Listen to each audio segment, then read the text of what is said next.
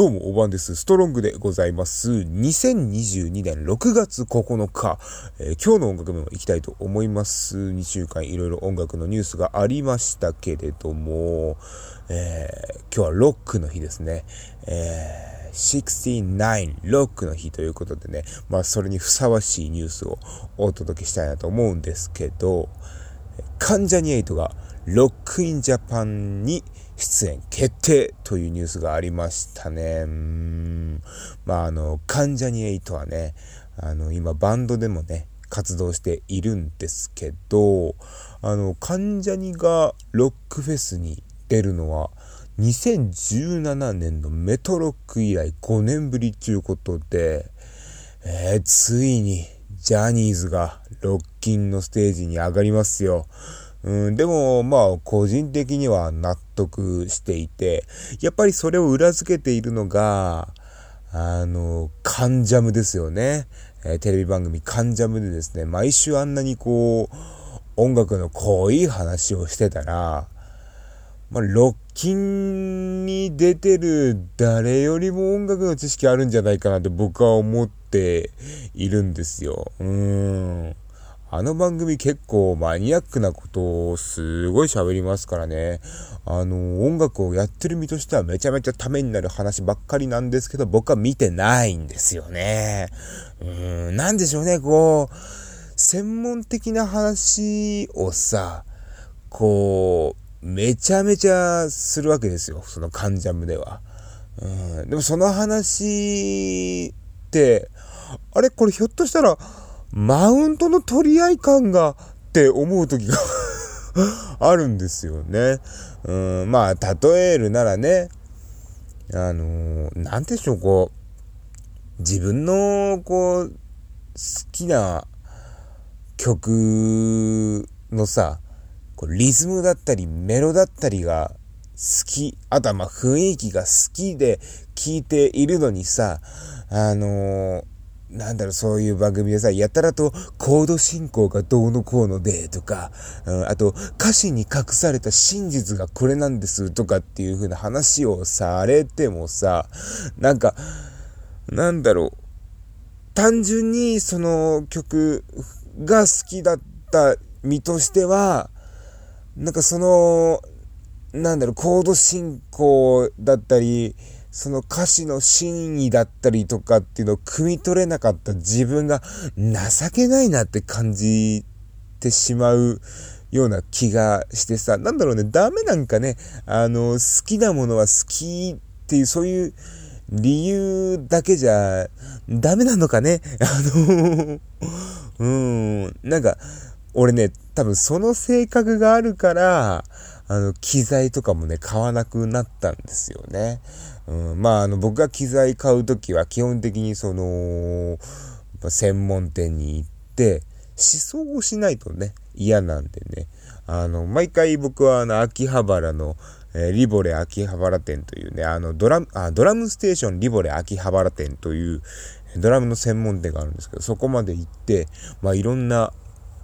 えー、ものを試してみて、その中から、まあ一つ選ぶっていうようなことしてるんですけど、うーん、なんか、例えば、新しく機材を買ったりとかするとさ、なんか、素材は、ど、ど、何なの？みたいなとかさ。あと、うん、あの、なんつうんだろうな。うん、な、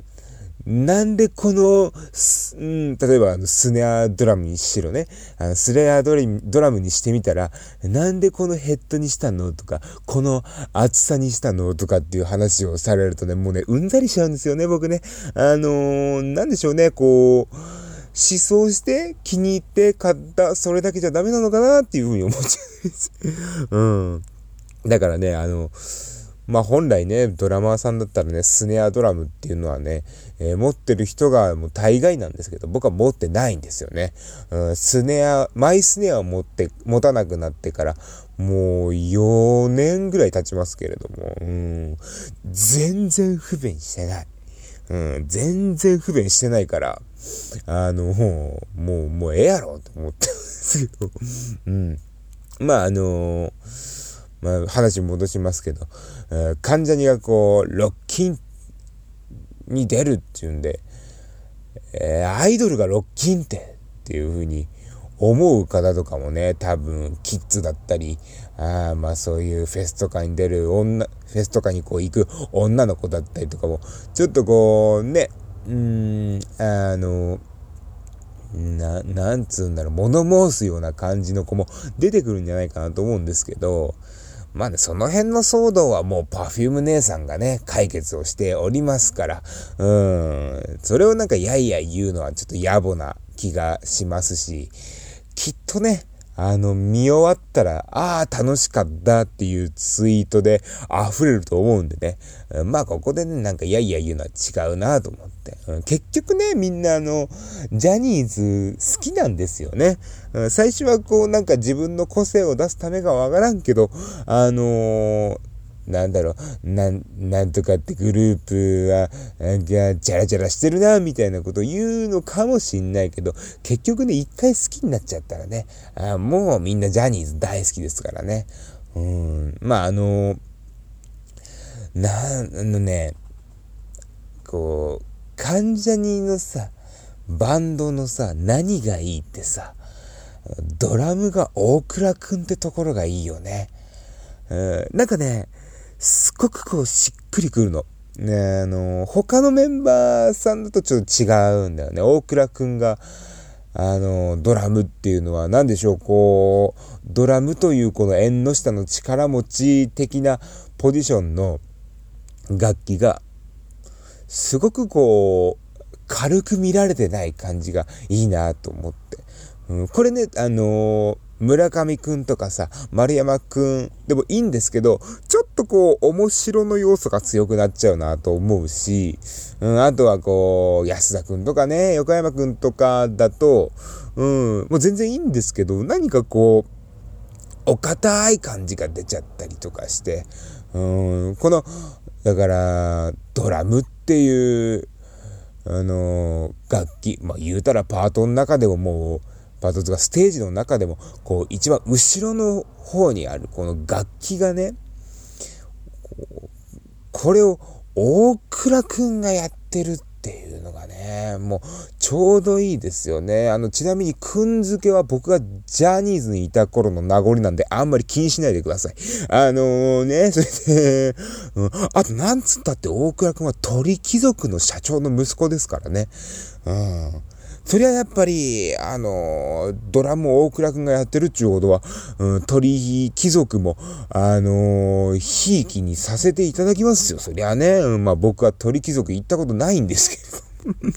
ね、行ったことないんですけれどもね。うん、だから僕は鳥の貴族に慣れてないんですよね。うん、まあ、鳥愚民ですよね。うん、鳥愚民ですけど、うん。そんな僕からしてもね、あのー、この関ジャニ8ロッキンジャパン出演、あの、かなり面白いなと思って。なんかさ、こう、ロックっていうさ、言葉の概念っていうのも、こう、まあもともとはね、ロックロールっていう、まあ音楽的な要素が強かったりするんですけど、なんかこう言葉っていうのはこう、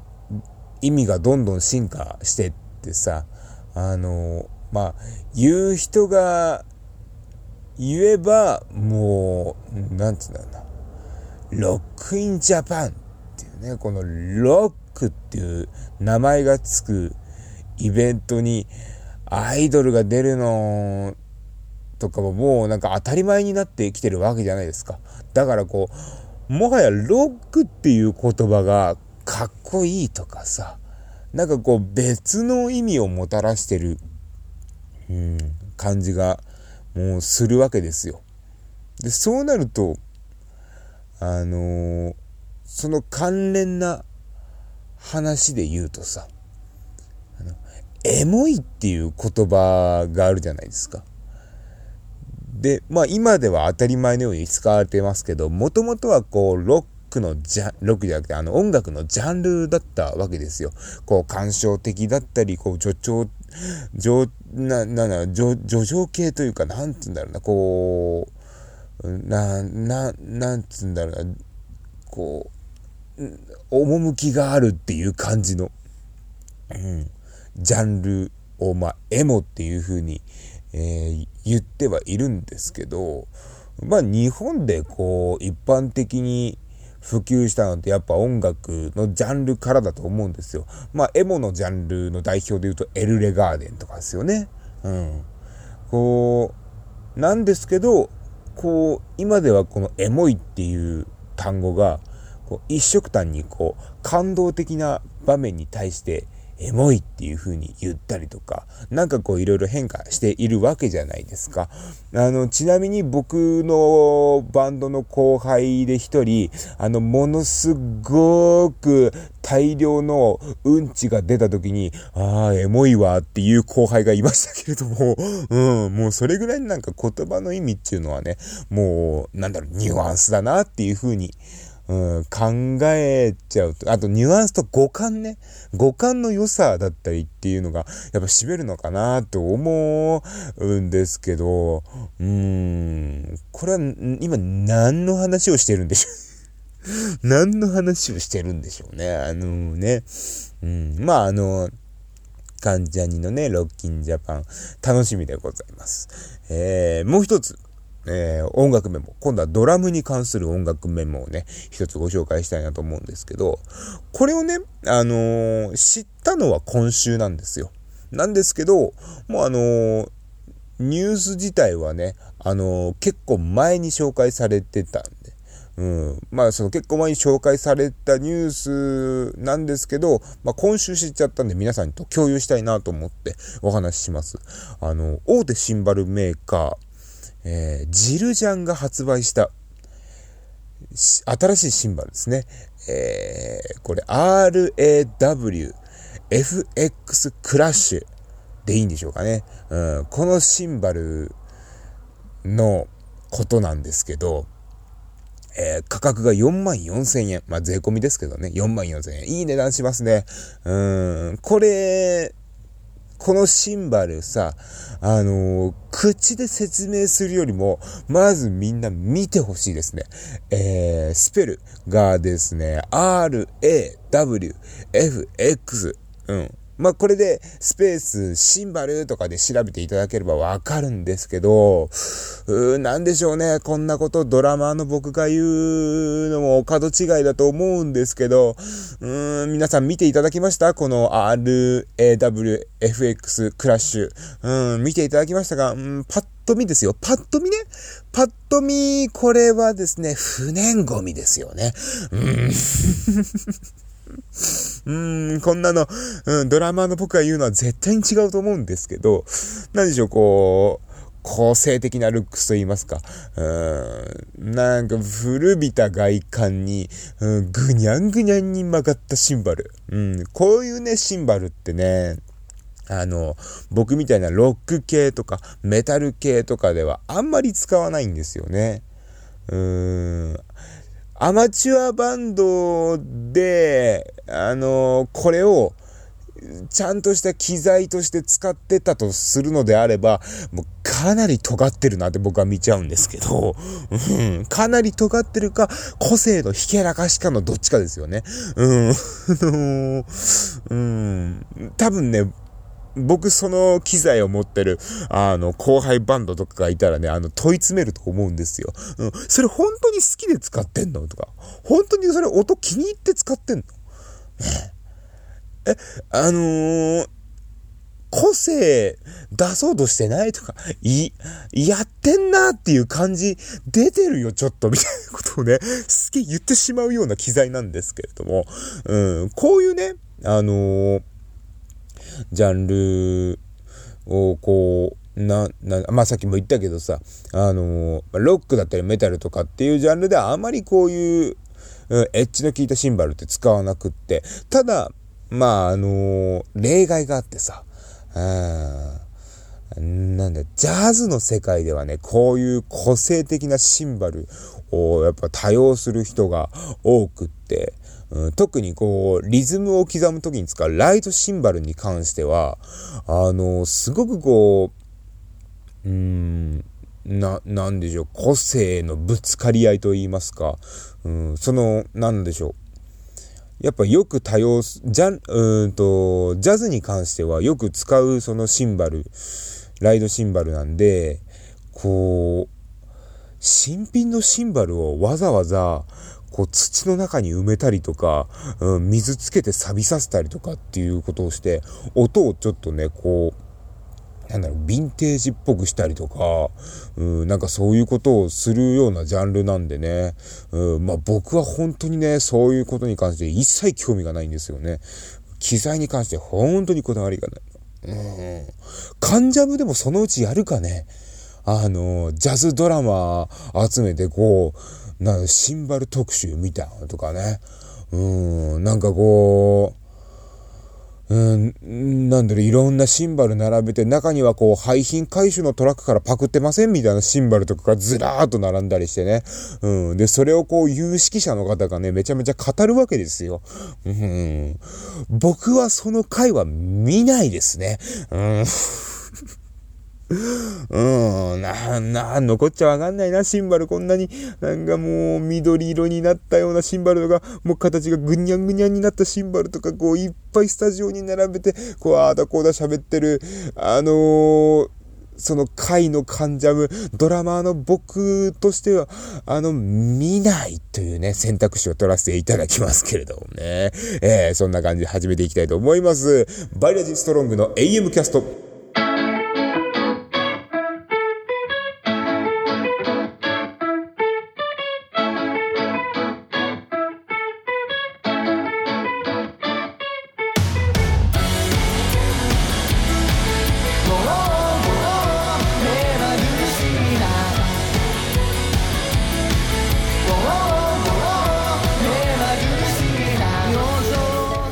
改めまして皆様、おばんです。ストロングでございます。音声配信アプリスプーンバリアージアアカウントをキーステーションに9つのポッドキャストアプリで配信をしております。ストロングの AM キャスト。えー、もしよろしければ、えファン、フォローなどの各種お気に入り登録をお願いいたします。ということで、え後半も引き続きよろしくお願いいたします。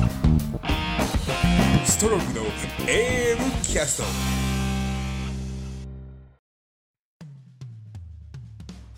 おかげさまで、ロド FM は7月で開局2周年を迎えます。皆さんへの感謝の気持ちを込めまして、ロド FM リレーを開催します。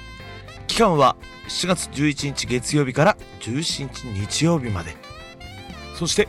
キャスト、ライブ、それぞれ自己推薦枠で参加したい個人、チーム問わず若干名募集。専用フォーマットから応募受付。詳細は Twitter アカウントアットマーク、ロード FM、アットマーク、LODOFM と、ロード FM 各番組をチェック。応募締め切りは6月10日金曜日まで。お早めに。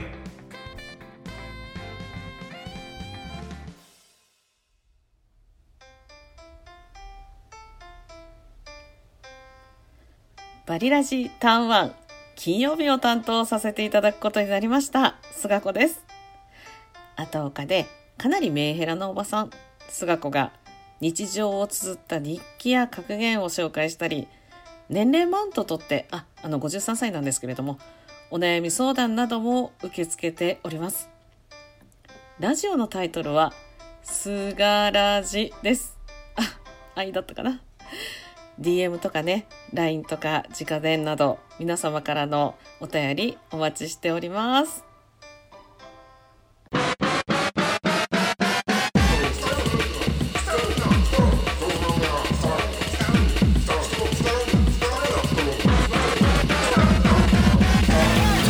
ストロークの AM キャストあの先週僕のツイッターでねちょっとつぶやかせていただいたんですけど5月30日に放送された伊集院光深夜のバカ力のネタコーナーに、えー、私のネタが採用されまして、えー、ネタを読んでいただきました。まあ、あのー、人生初採用ということで、あの、仕事中にね、まあ、バカ力を聞いてたらもうびっくりしちゃって、うん、まあ、ニヤニヤ、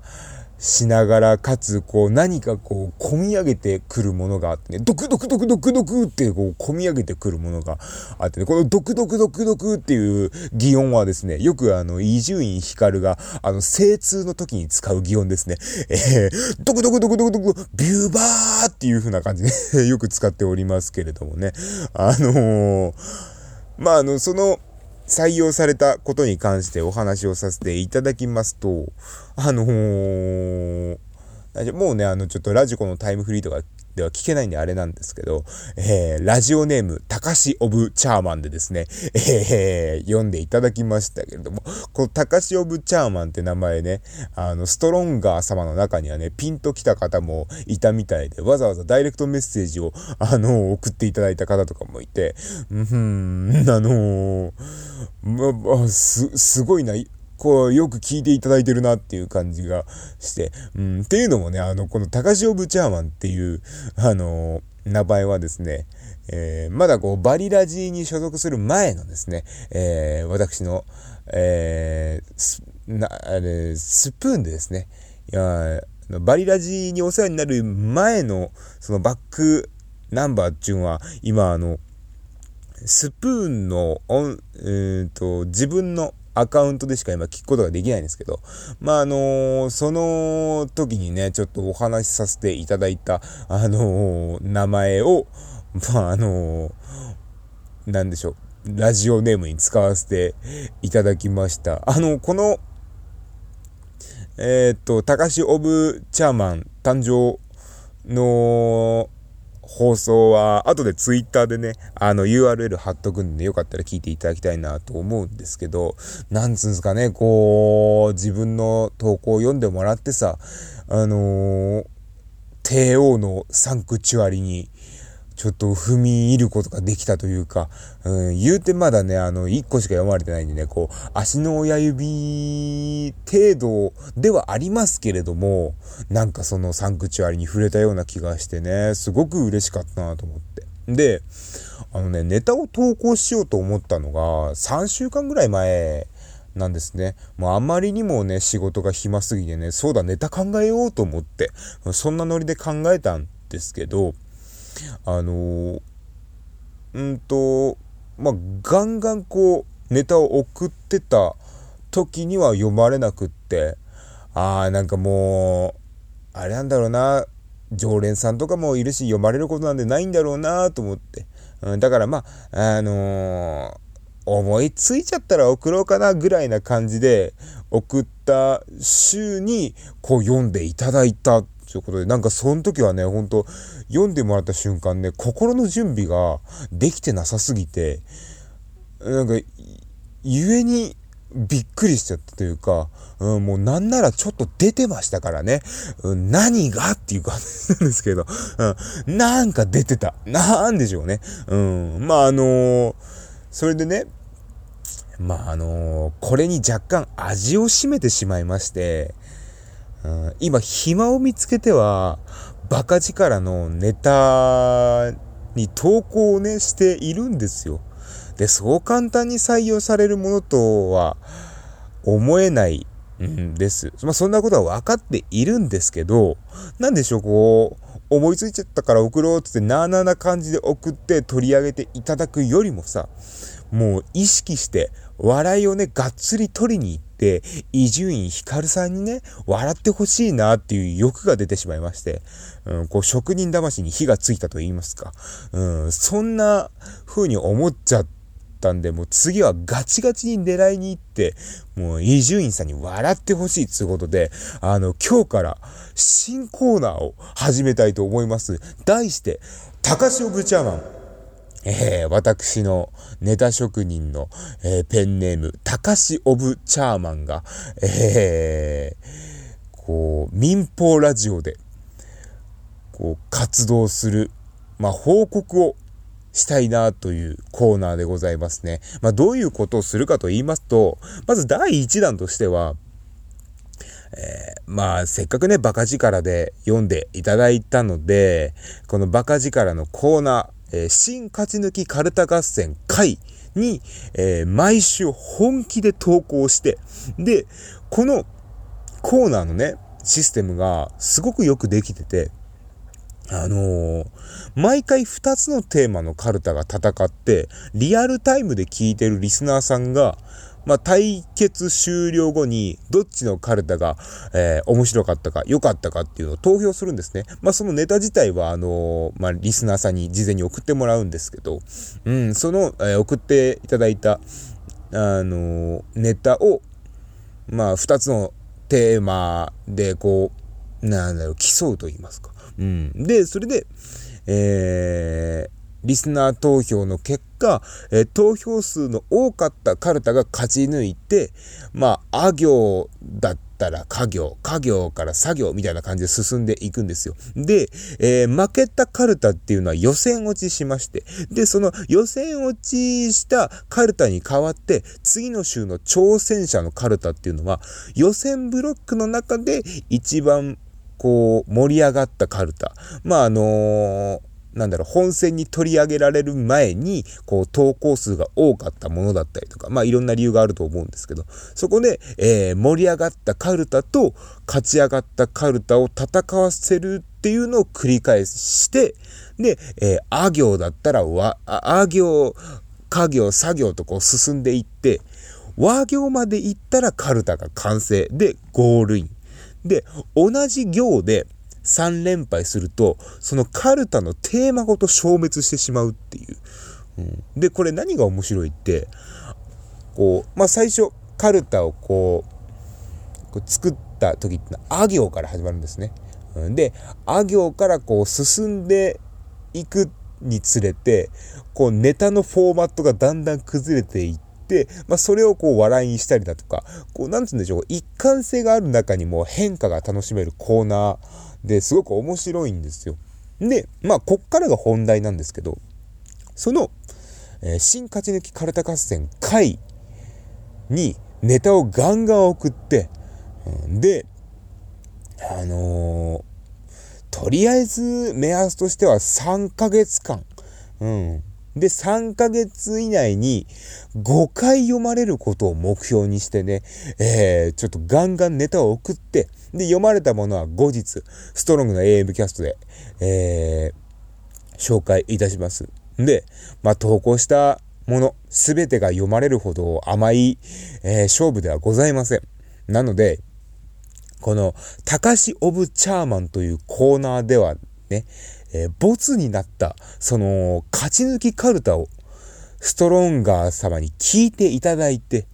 うん、まあ、伊集院さんには響かなかったけど、ストロンガー様の誰かに響いてくれればという、こう、なんでしょうね、こう、ネタを成仏させる。そんなコーナーにしたいなと思います。なので、このコーナーでのストロンガー様の立ち位置としては、えー、霊媒師です。えーなんでしょう、こう、穏やかな気持ちで、除霊をするような感じで、えー、もうなんならこの高潮部チャーマンっていうコーナーの最中は念仏を唱えていただいても結構です。うん、もしくは、こう、あの、満月に向かって、えー、竹槍をね、先をこう、ビャンビャンに尖らせた、あのー、竹槍をね、えー、満月に向かって、えいやーっていう風にやっていただいても構いません。まあ、あの、そんなイメージないんですけれどもね、霊媒師さんにね。うん。まあ、あの、説明だけだと分かりづらいんでね、今回ちょっと一つテーマを挙げて、やってみたいと思います。えー、まあ、分かりづらいね、その説明だけだと分かりづらいっていうのであれば、さっきの竹槍のくだりいらねえだろうって話になるんですけれども、えっ、ー、と、例題をね、えー、例題というか今回ね、あのーの、高潮ブチャーマン、えー、ちょっとやっていきたいと思います。えー、今週の伊集院光深夜のバカ力内のコーナーで行われた新勝ち抜きカルタ合戦会の、えー、対戦カードはですね、え、ベジタブルカルタの魔行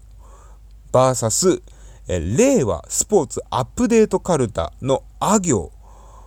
で、えー、リスナー投票の結果、ベジタブルカルタが勝ち上がりまして、えー、魔行からヤ行に進みました。で、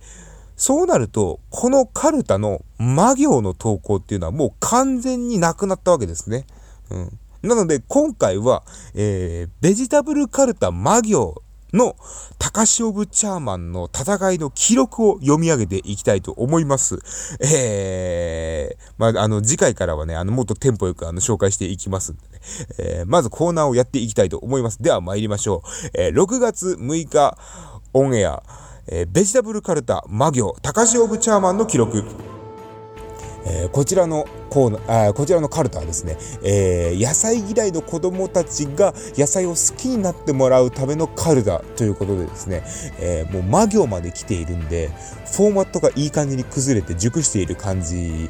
えー、だったんで、すごくこう、面白かったんですけど、まああの、ルーキーらしくね、こう、伊集院さんのツボ関係なしに、もう思うがまま思いついたものをね、もうほんと吐いて捨てるような感じで、あの、送ってやろうかなと思ってね、えー、いろいろ頑張りました。投稿頑張りました。えー、読ませていただきます。えー、ラジオネーム、たかし呼ぶチャーム。えー、ま、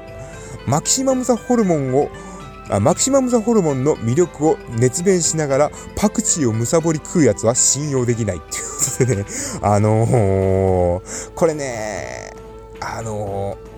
ー、ま、マキシマムザホルモンっていうのがね、どこまで通用するかはわからなかったんで、とりあえず思いついたから送ろうかなっていうふうに思った。ダメ元で送った感は、えー、ちょっと否めないなと思ったんですけどね。え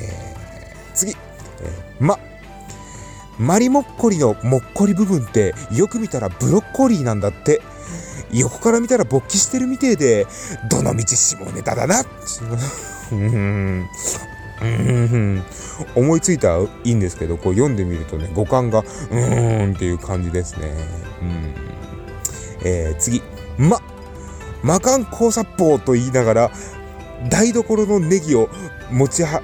台所のネギネギを持ち出してブンブン振り回す。これが我が子のドラゴンボールごっこ。うーん。なんか読んでみるとやっぱりこうしっくりこない感あるな。選ばれなかったなーっていう感じが、うん、なんでしょうね。ありますね。うん。次。えー、ま、満々満足、一本満足と、草薙剛が長芋を食いながら歩いている夢を見たから、今日のお昼はとろろそばにしよう。ということで。うーん、ねえ、こう、セオリーど通りの笑いをしてしまった、こう、なんでしょう、意外性に欠けると言いますか。うん、満々満足っていうのはちょっとネタにしやい、しやすい題材な分ね、ちょっとこう、意外性がなかったなっていうふうに思いましたね。うん。こんな感じで自分のネタを読み上げては反省をするっていう、こう、なんでしょう、自殺行為みたいな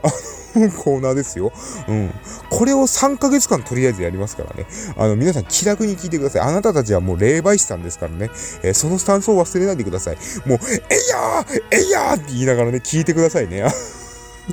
ね、えー、次。えー、これね、あの、ミーとムーがね、思いつかなかったんで、ここではですね、参考までにね、あの、実際に伊集院光深夜のバカ力の新勝ち抜きカルタ合戦会に、えー、採用された作品をちょっと引用させていただきまして、えー、こういった作品が採用されましたよっていうのをちょっと皆さんに聞いていただきたいなと思いまして、えー、ちょっと読ませていただきます。えーペンネーム、釧路ダンディさん。こちらの方はですね、えー、っと、超常連さんですね。うん、もう、と、伊集院光の、その、深夜のバカ力を、えー、聞いてる人だったらもう絶対に知ってる、えー、ネタ職人さんですね。えー、釧路ダンディさん。えー、み、ミロで大根を煮込む。ミロ大根だけど、お前んち、あ、ごめんなさいね。ミロで大根を煮込む。ミロ大根だけど、お前んちだけだと思うよ。ってこ これね、もうね、聞いた瞬間ね、面白すぎてぶっ飛びましたね。あ、勝てねえなと思って。うん、あの、こう、下ネタを言ってないのに、短文で頭に絵が秒で浮かぶ感じとか、うん。ミロ大根なんて見たことないのに、なんでしょう、こう、風呂吹き大根に茶色いあんがかかってる絵が、あの、想像つく感じ。あの、やっぱりこう、長年読まれ続けてる人の投稿ってすげえなと思って。うん。で、もう一つ、えー、常連さんの作品、えー、ペンネーム、インドカレーさん。こちらもね、常連さんでね、もう、あの、ラジオ聞いてる方でしたら、もう、あの、あー、インドカレーさんっていう風になるんですけど、無、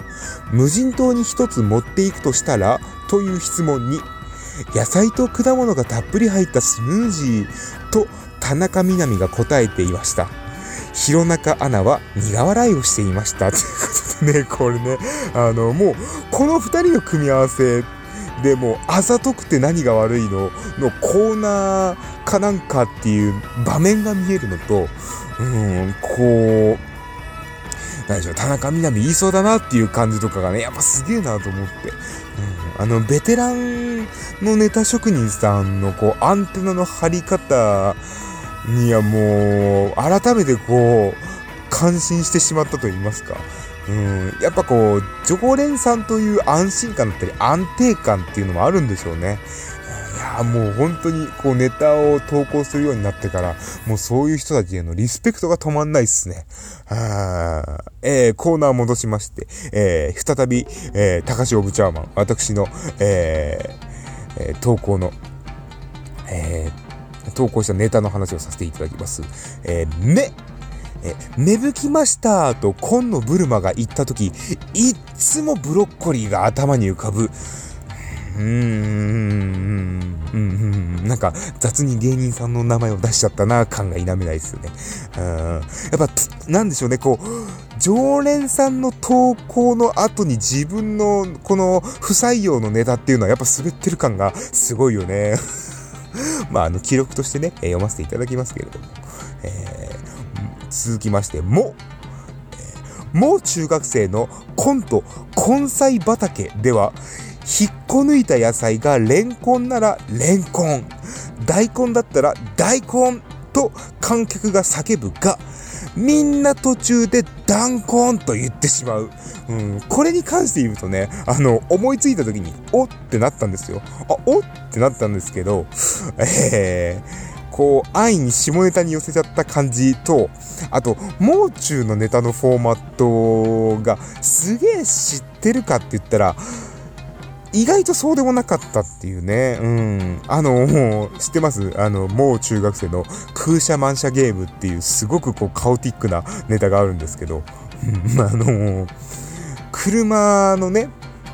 えー、っと、なんでしょう。イラストを持ったもう中がね、あのー、こう、